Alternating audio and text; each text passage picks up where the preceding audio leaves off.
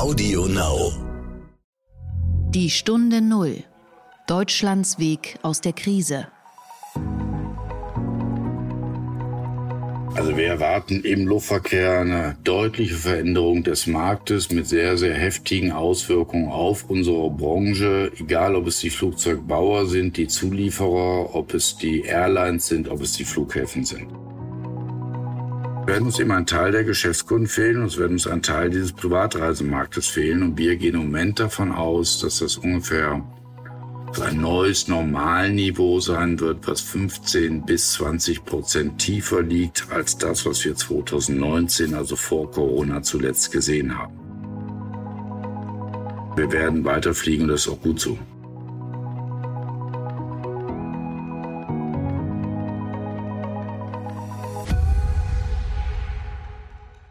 Hallo und herzlich willkommen zur Stunde Null, dem Podcast für Deutschlands Weg aus der Krise und den Neustart. Schön, dass Sie wieder zuhören. Mein Name ist Horst von Butler. Ich bin Chefredakteur des Wirtschaftsmagazins Kapital.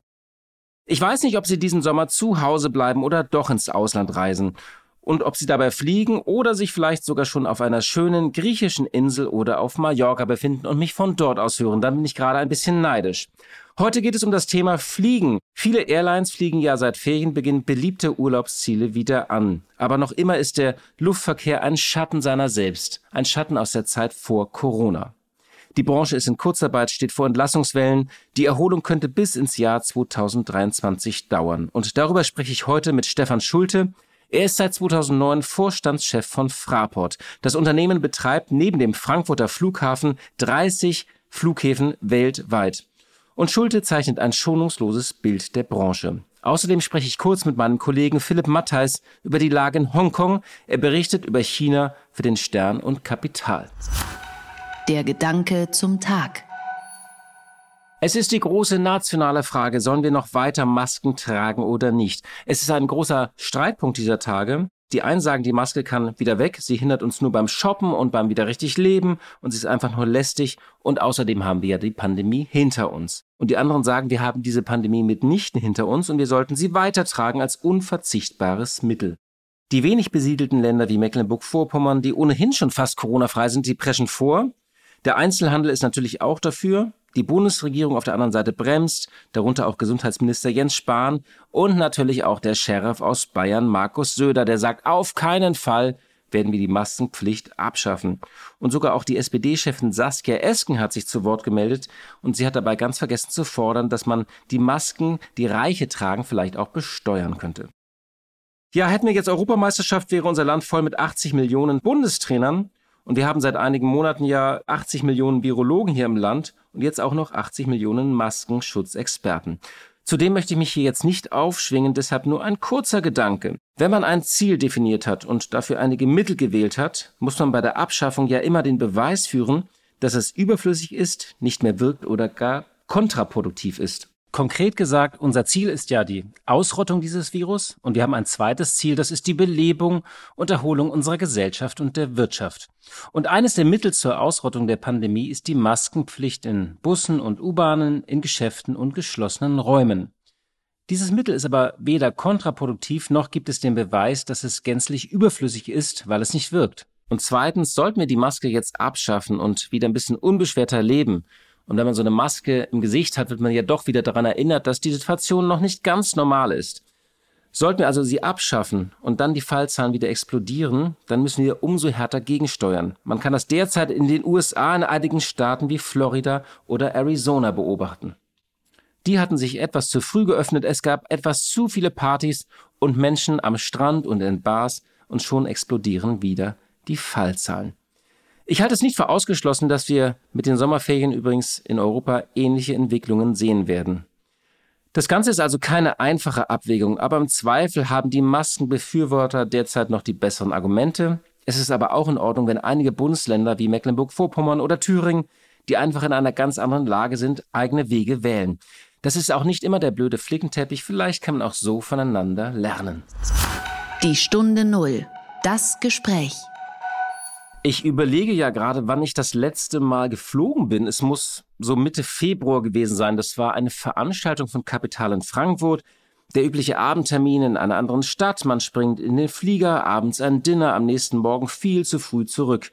Viel Transferzeit, auch viel tote Zeit am Gate, noch ein Geschenk im Duty-Free gekauft, aber es war eben auch praktisch, schnell und selbstverständlich. Ein Leben zwischen Kaffee oder Tee und dem ewigen Tomatensaft. Irgendwie scheint das so ewig her, finde ich. Die Flugbranche ist auch ein Schatten ihrer selbst. Sie fliegt auf Sparflamme. Dazu mal ein paar Zahlen des Flughafenbetreibers Fraport, mit dessen Chef Stefan Schulte ich heute spreche. Im Jahr 2019, so heißt es auf der Homepage von Fraport, zählte der Frankfurter Flughafen gut 70 Millionen Passagiere. Das war übrigens ein neuer Rekord und eine Million Fluggäste als im Jahr zuvor. Und berechnet man den durchschnittlichen Tag am Frankfurter Flughafen, so erhält man eine Passagierzahl von circa 193.000 Passagieren.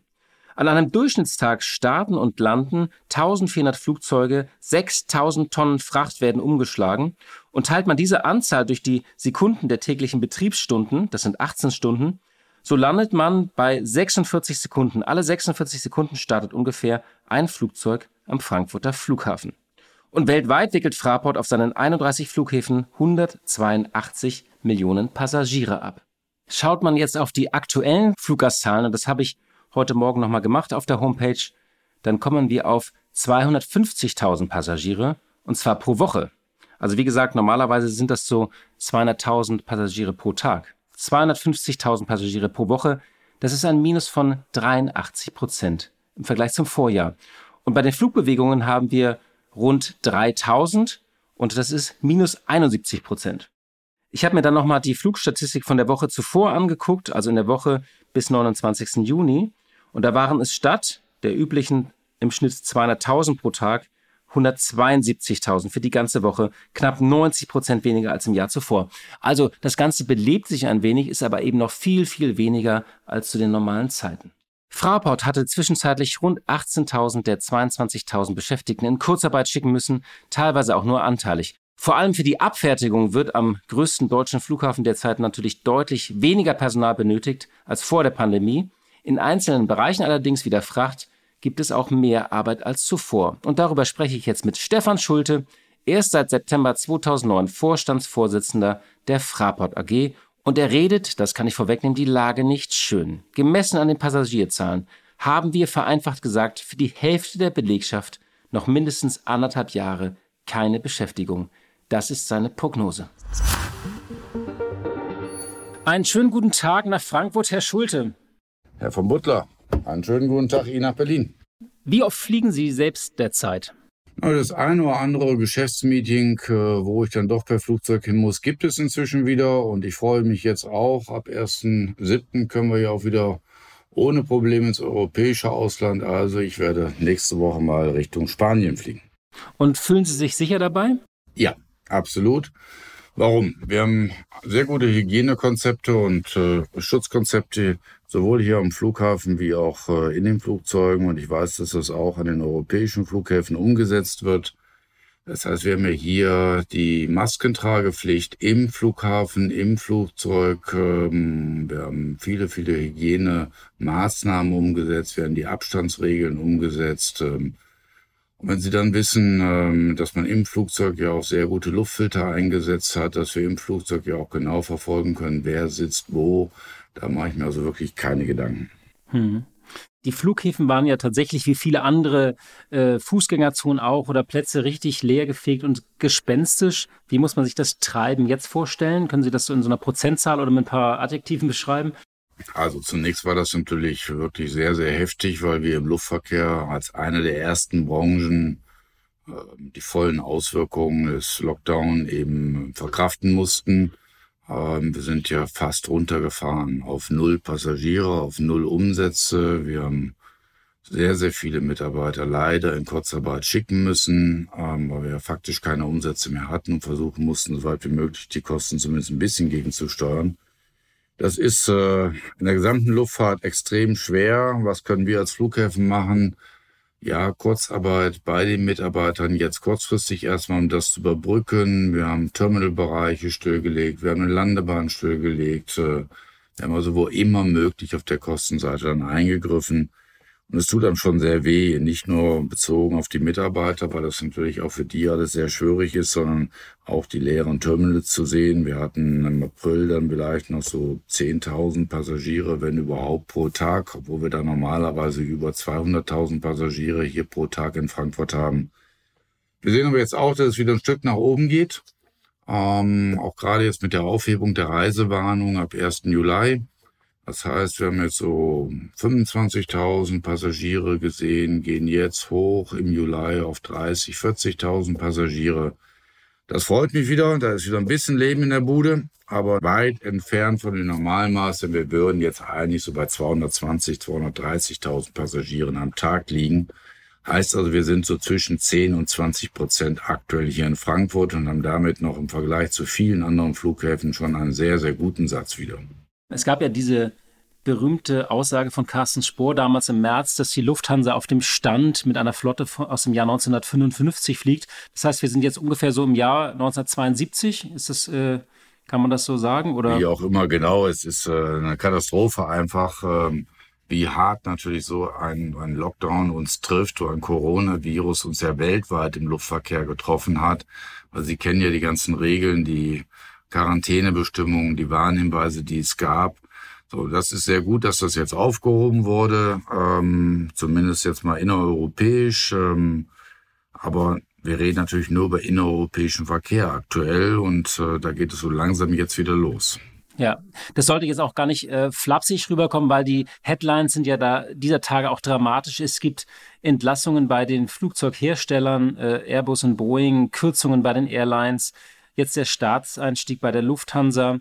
Ähm, und hier sagen einige, dass das ganze Drama wird bis 2022, 2023 anhalten. Wenn Sie mal so ein bisschen in die Zukunft schauen, was erwarten Sie für die nächsten Jahre für Ihre Branche? Was sind da Ihre Erwartungen? Also wir erwarten im Luftverkehr eine deutliche Veränderung des Marktes mit sehr, sehr heftigen Auswirkungen auf unsere Branche, egal ob es die Flugzeugbauer sind, die Zulieferer, ob es die Airlines sind, ob es die Flughäfen sind. Woran liegt das? Gucken wir uns den Markt einmal an. Ähm, wir haben jetzt schon viele Fluggesellschaften, die weltweit jetzt gesprochen in Insolvenz sind oder die ähm, deutliche staatliche ähm, Kredite, Rettungspakete brauchen, die also aus dieser Krise rauskommen werden mit einer wesentlich höheren Verschuldung, mit mehr staatlichem Einfluss. Und das heißt natürlich auch, dass wir wohl weniger liberale Verkehrsrechte sehen werden. Und ähm, die Airlines müssen dann auch ihre Flotten verkleinern. Das tun sie auch. Ähm, und entsprechend werden wir eher höhere Ticketpreise mittel- bis langfristig sehen.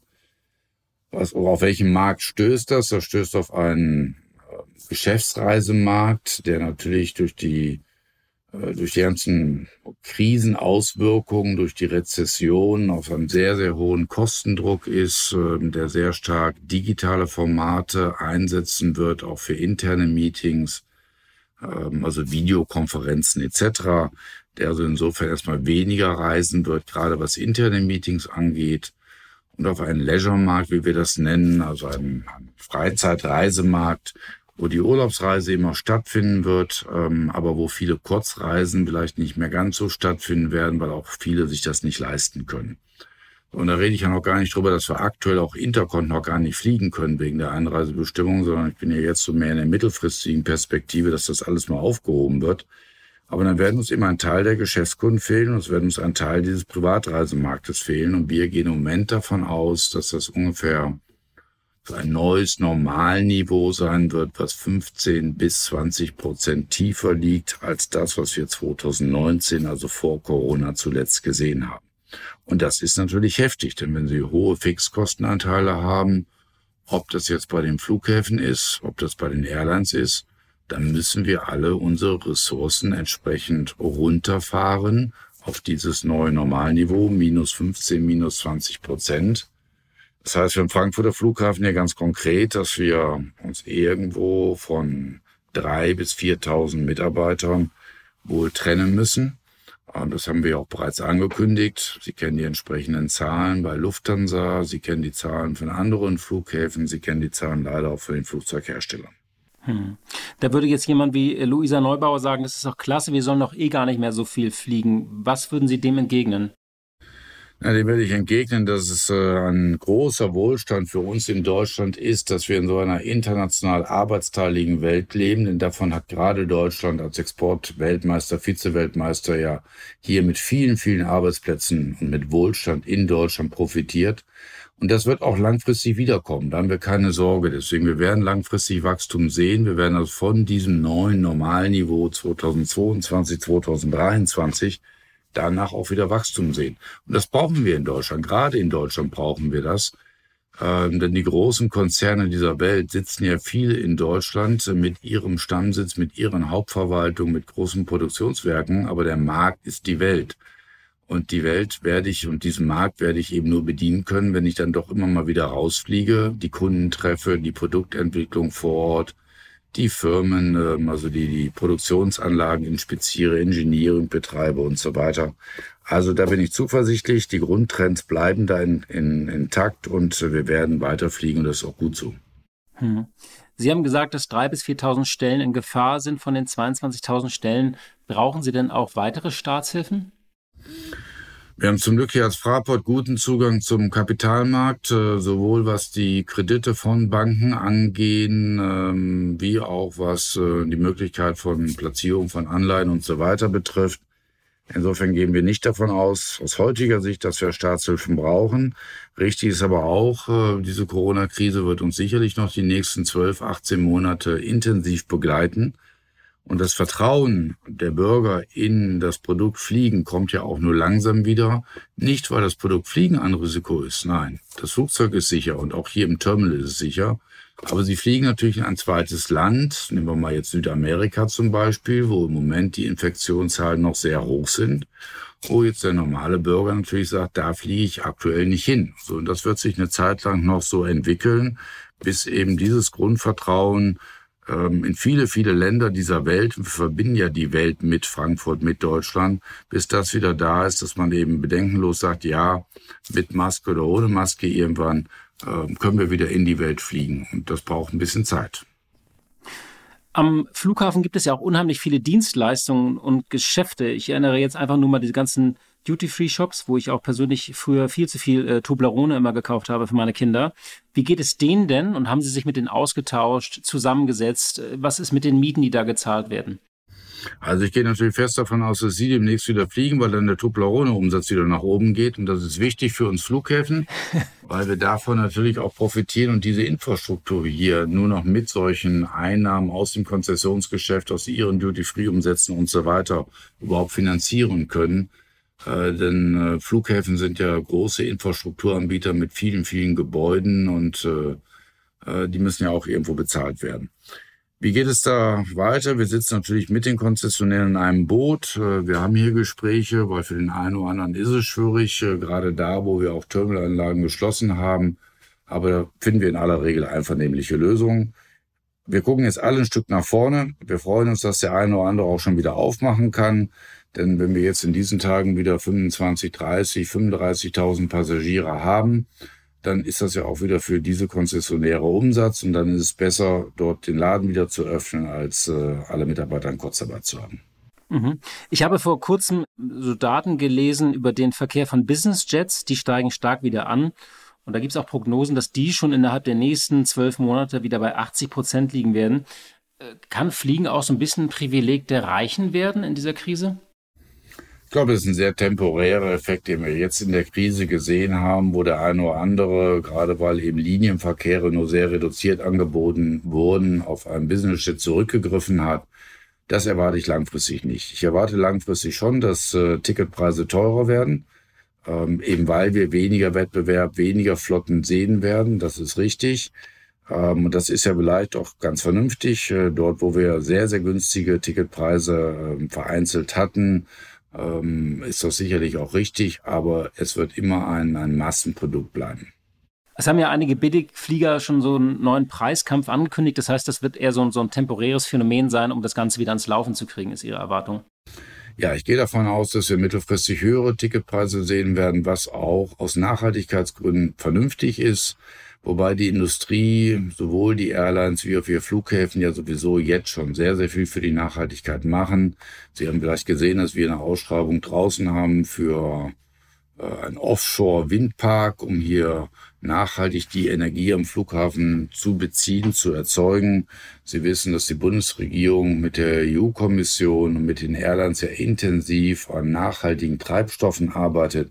Also wir als Branche selbst wollen ja so nachhaltig wie möglich unterwegs sein. Aber es wird auch ein Stück weit Geld kosten. Auch das wird dazu beitragen, dass Ticketpreise längerfristig höher sein werden. Mhm. Und diesen, diesen berühmten Städtetrip fürs Wochenende nach London, Barcelona, Lissabon, das war ja auch so ein bisschen das Lebensgefühl, ähm, ich würde mal sagen, auch schon einer Generation, die damit aufgewachsen ist und das für selbstverständlich genommen hat. Was ist da Ihre Erwartung? Sind die einfach vorbei? Also werden die nicht so schnell zurückkehren oder kommt das auch wieder normal wieder? Da bin ich sehr, sehr konservativ. Ich glaube, das kommt wieder, denn wir werden unser Leben nicht grundsätzlich ändern. Wir wollen mobil bleiben, wir wollen die Welt äh, entdecken, genießen, die schönen Seiten des Lebens neben harter Arbeit. Äh, und dazu gehören eben auch diese Städtetrips. Dazu gehört auch mal die Wochenendreise nach Sylt ähm, und auch mit dem Flieger. Ähm, das wird dann das eine Segment wird den Zug nehmen, das andere das Auto, der, der dritte wird den Flieger nehmen. Aber zum, letztlich gehen wir zu alten Gewohnheiten zurück und das ist auch, glaube ich, sehr gut so und das, äh, ähm, da habe ich keine Sorge. Mhm. Tauschen Sie sich eigentlich regelmäßig äh, mit den anderen Flughafenbetreibern aus? Gibt es da auch so neue Formate, irgendwie äh, Videocalls oder einfach Runden, wo man sich äh, gemeinsam berät? Naja, auch wir als Flughafenbetreiber sind ja zunächst mal ein, ein Geschäftsunternehmen und äh, wenn Sie jetzt Fraport nehmen, wir haben 30 Flughäfen weltweit, die wir betreuen, die wir managen. Und im Moment äh, ist das natürlich alles auch über Videokonferenzprodukte gelaufen, die auch eine gute Qualität haben, das ist gar keine Frage. Ähm, genauso wie wir mit anderen Flughäfen per Videokonferenzen dann Meetings haben, mit Airlines im Kontakt sind, eben auch viel über, über diese Videokonferenzsysteme, um jetzt keinen Namen zu nennen. Ähm, aber das funktioniert sehr gut. Und trotzdem, irgendwann brauchen Sie den persönlichen Kontakt wieder. Denn wenn Sie in Verhandlungen reingehen, dann ist es vollkommen klar, dass sie manchen Deal nur machen können und auch manches Produkt zum Schluss nur verkaufen werden, wenn sie persönlich gute, belastbare Beziehungen haben, den persönlichen Kontakt haben und deswegen habe ich keine Sorge, wir werden wieder fliegen. Ja, nein, ich meinte so im Hinblick auch auf eine mögliche Konsolidierung der Branche, der Betreiberbranche. Die erwarten wir. Die wird vor uns liegen. Wir werden gucken müssen, wie sie sich genau ausprägt, aber mal vereinfacht formuliert, wenn die Fluggesellschaften weniger Flugzeuge erstmal betreiben, dann ist es für sie natürlich leichter, diese weniger Flugzeuge auf weniger Flughäfen zu positionieren. Ähm, damit wird der Wettbewerb äh, unterhalb oder zwischen den Flughäfen deutlich intensiver werden, also von den Fluggesellschaften auf die Flughäfen deutlich härter werden. Das wird so sein. Ein zweites, was wir jetzt schon sehen, ist, dass in Krisenzeiten immer die Verkehre auf Hubs gebündelt werden, weil es dort für die Fluggesellschaften besser ist, die Flugzeuge auszulasten. Das ist natürlich dann für dezentrale Flughäfen gerade in dieser Phase nicht so einfach. Da muss man die langfristigen Trends abwarten, aber ich gehe aus heutiger Sicht davon aus, dass äh, die Hubs wie Frankfurt, wie München, ähm, also auch die Flughäfen mit einem sehr starken Catchment eher positiv aus der Krise herausgehen werden äh, Flughäfen mit weniger Catchment, Catchment heißt weniger Einzugsgebiet, äh, weniger starken Heimatgebiet äh, von der Wirtschaftskraft her, die werden sicherlich mehr kämpfen müssen als vorher. Mhm.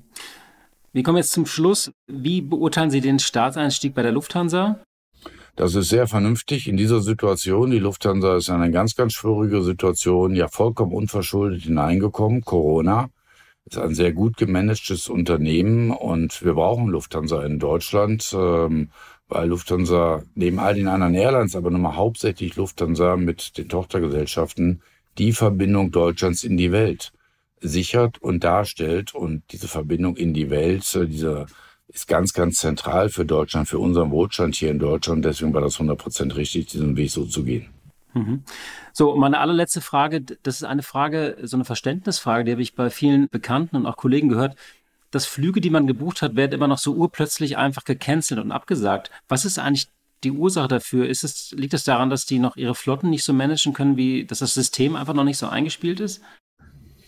Das kann verschiedene Ursachen haben, aber ähm, also natürlich bis hin zu Gewitterlagen, bis hin zu technischen Störungen, ähm, das kann aber gerade jetzt in dieser Anlaufphase auch sehr, ist das natürlich auch sehr schwierig, die, die Umläufe wieder so stabil hinzubekommen, ähm, sodass das auch einer der Gründe sein kann, jetzt mit dem Hochlaufen, äh, was sich dann mittelfristig aber hoffentlich klären wird.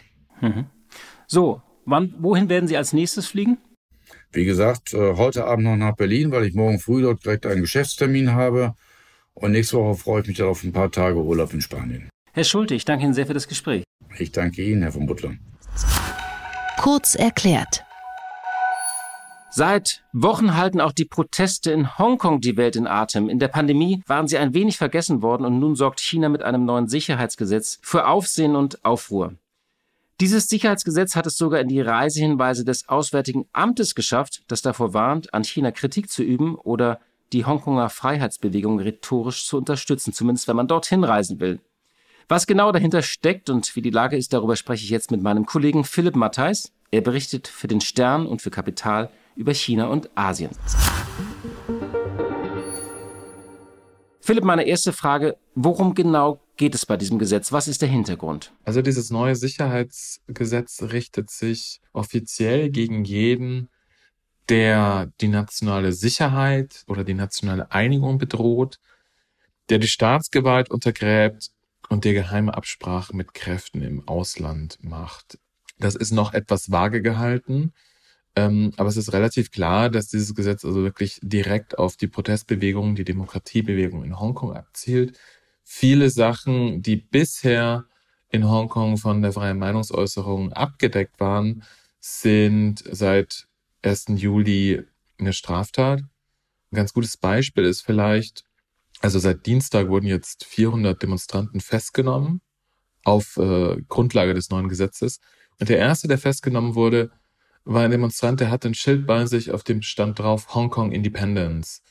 Solche Äußerungen, also für die Unabhängigkeit vom Festland einzutreten, die waren bisher in Hongkong von ähm, dem Recht auf freie Meinungsäußerung abgedeckt und sind jetzt mit Inkrafttreten des neuen Gesetzes zur Straftat geworden. Das Gesetz ist ziemlich rigoros. Für Erstaunen sorgt übrigens auch ein Artikel, der Artikel 38, wonach die Straftatsbestände auch auf Personen abzielen, die sich gar nicht in Hongkong aufhalten.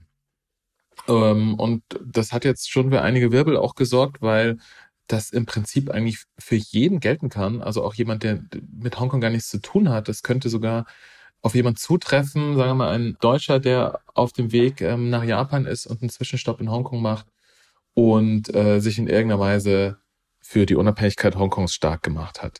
Also das ist, äh, das Gesetz ist sehr, sehr streng. Man muss noch ein bisschen gucken, wie es jetzt demnächst ausgelegt wird, aber es ist relativ klar, dass das wirklich darauf abzielt, die Protestbewegung klein zu kriegen und abzutöten. Was ist denn die Motivation von China, dieses Gesetz ausgerechnet jetzt einzuführen? Ähm, das ist ein bisschen schwierig zu sagen. Also man sieht schon, dass China im Zuge der Corona-Pandemie hier so ein bisschen in, in gute Gelegenheiten sieht, jetzt so Sachen durchzudrücken. Man weiß, dass der Westen und insbesondere die USA gerade sehr mit sich selbst beschäftigt sind. Und das ist sicherlich ein günstiger Zeitpunkt jetzt für Peking, das gerade jetzt zu machen. Ob man das jetzt so von langer Hand geplant hat, das ist ein bisschen schwierig zu sagen. Es hat noch ein paar andere Koinzidenzen. Also zum Beispiel der 1. Juli, jetzt der Tag, an dem das äh, in Kraft getreten ist, ist auch das Jubiläum der ähm, Rückgabe der Kronkolonie Hongkong an das Festland 1997. Das heißt, es hat durchaus einen recht ähm, symbolischen Wert. So kann man zumindest der Bevölkerung im Festland signalisieren, so wir äh, gehen noch mal einen Schritt weiter zur ähm, Beendigung der, der, der schmachvollen ähm, Kolonialherrschaft der Briten. Ja, also das ist das eine. Und ich glaube, das andere ist einfach, dass man gemerkt hat, man wird der Protestbewegung mit anderen Mitteln nicht mehr her. Also die Wahlen im November, diese Bezirkswahlen haben recht deutlich gezeigt, dass die Protestbewegung doch einen sehr ähm, starken Rückhalt in der Hongkonger Bevölkerung hat. Und ich glaube, dass Peking eigentlich bis dahin noch so gehofft hat, ähm, es gibt diese schweigende Mehrheit, die schweigende Mehrheit, die mit dem Protestern nichts zu tun haben will die eigentlich auf Pekings Seite ist. Und die Wahlen im November haben dann nochmal recht deutlich gezeigt, dass dem nicht so ist. Und so gesehen war es für Peking jetzt ein, ein guter Zeitpunkt, das jetzt einzuführen. Es gibt ja international durchaus scharfe Proteste, nicht nur von den USA, auch aus Europa und Großbritannien. Zeigt sich denn China davon beeindruckt? Ähm, Ich äh, stimme nicht ganz überein mit, ähm, mit der Frage. Also ich, ich würde eher sagen, dass die Proteste zwar lautstark sind, aber letztlich doch ähm, komplett zahnlos. Also Europa tut sich schon wahnsinnig schwer, überhaupt mit einer Stimme zu sprechen. Da gibt's immer ein paar Peking-Freunde, die dann ausscheren. Und ähm, die USA haben zwar den Schritt stark verurteilt, ja, ähm, die Sanktionen und haben auch Sanktionen verhängt, die sind aber letztlich, tun Peking nicht wahnsinnig weh. Ja? Also das eine ist, dass man den äh, Export von Verteidigungstechnologie äh, nach Hongkong außer Kraft gesetzt hat. Ja gut, also Hongkong war jetzt vorher auch nie besonders bekannt dafür, wahnsinnig viel Waffen aus den USA zu äh, importieren. Das äh, tut niemandem groß weh. Das zweite ist, das trat schon vor ein paar Wochen in Kraft, nämlich, dass die USA Hongkong den ökonomischen Sonderstatus entziehen. Das heißt, bisher war Hongkong von den amerikanischen Strafzöllen ausgenommen. Das wird sich jetzt ändern. Das trifft Hongkong tatsächlich, aber es trifft nicht unbedingt Peking, denn Peking hat den Plan, die Stadt Hongkong langfristig zu marginalisieren, sie einen Teil vom Festland zu machen, sie in diesen, diese größere Metropolregion des Pearl-Deltas einzubinden. Und ähm, da muss man auch sagen, letztlich ist das ähm, ist das ein Schritt, der, ähm, der diese Tendenz nochmal verstärkt. Also äh, auf die Frage, ist China von internationalen Protesten beeindruckt? Nein. Also die Proteste sind relativ äh, leise, gehen im Zuge der Corona-Pandemie unter und ähm, die wenigen Sanktionen tun China nicht weh. Und könnte sich die Lage in Hongkong wieder zuspitzen oder wie ist derzeit die Stimmung dort? Ähm, das ist momentan, das halte ich noch ein bisschen schwer zu sagen.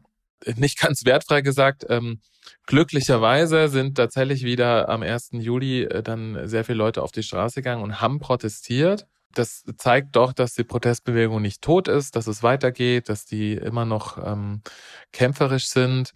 Äh, man muss aber auch sagen, dass wahrscheinlich, ähm, also der Druck auf die Köpfe der Protestbewegung ist tatsächlich massiv. Also so Leuten wie Cho Xiaobong, äh, Benny Tai, Jimmy Lai, die gehen davon aus, dass ihnen mindestens zehn Jahre Haft drohen, bis zu lebenslänglich. Also die Drohungen sind sehr massiv und was das auch äh, bedeuten kann, ist, zeigt vielleicht ganz gut, dass sich einer, ein Kopf der Studentenbewegung, Nathan Law, ähm, hat sich kürzlich ins Ausland abgesetzt und hat seinen Aufenthaltsort nicht bekannt gegeben, hält den weiterhin geheim.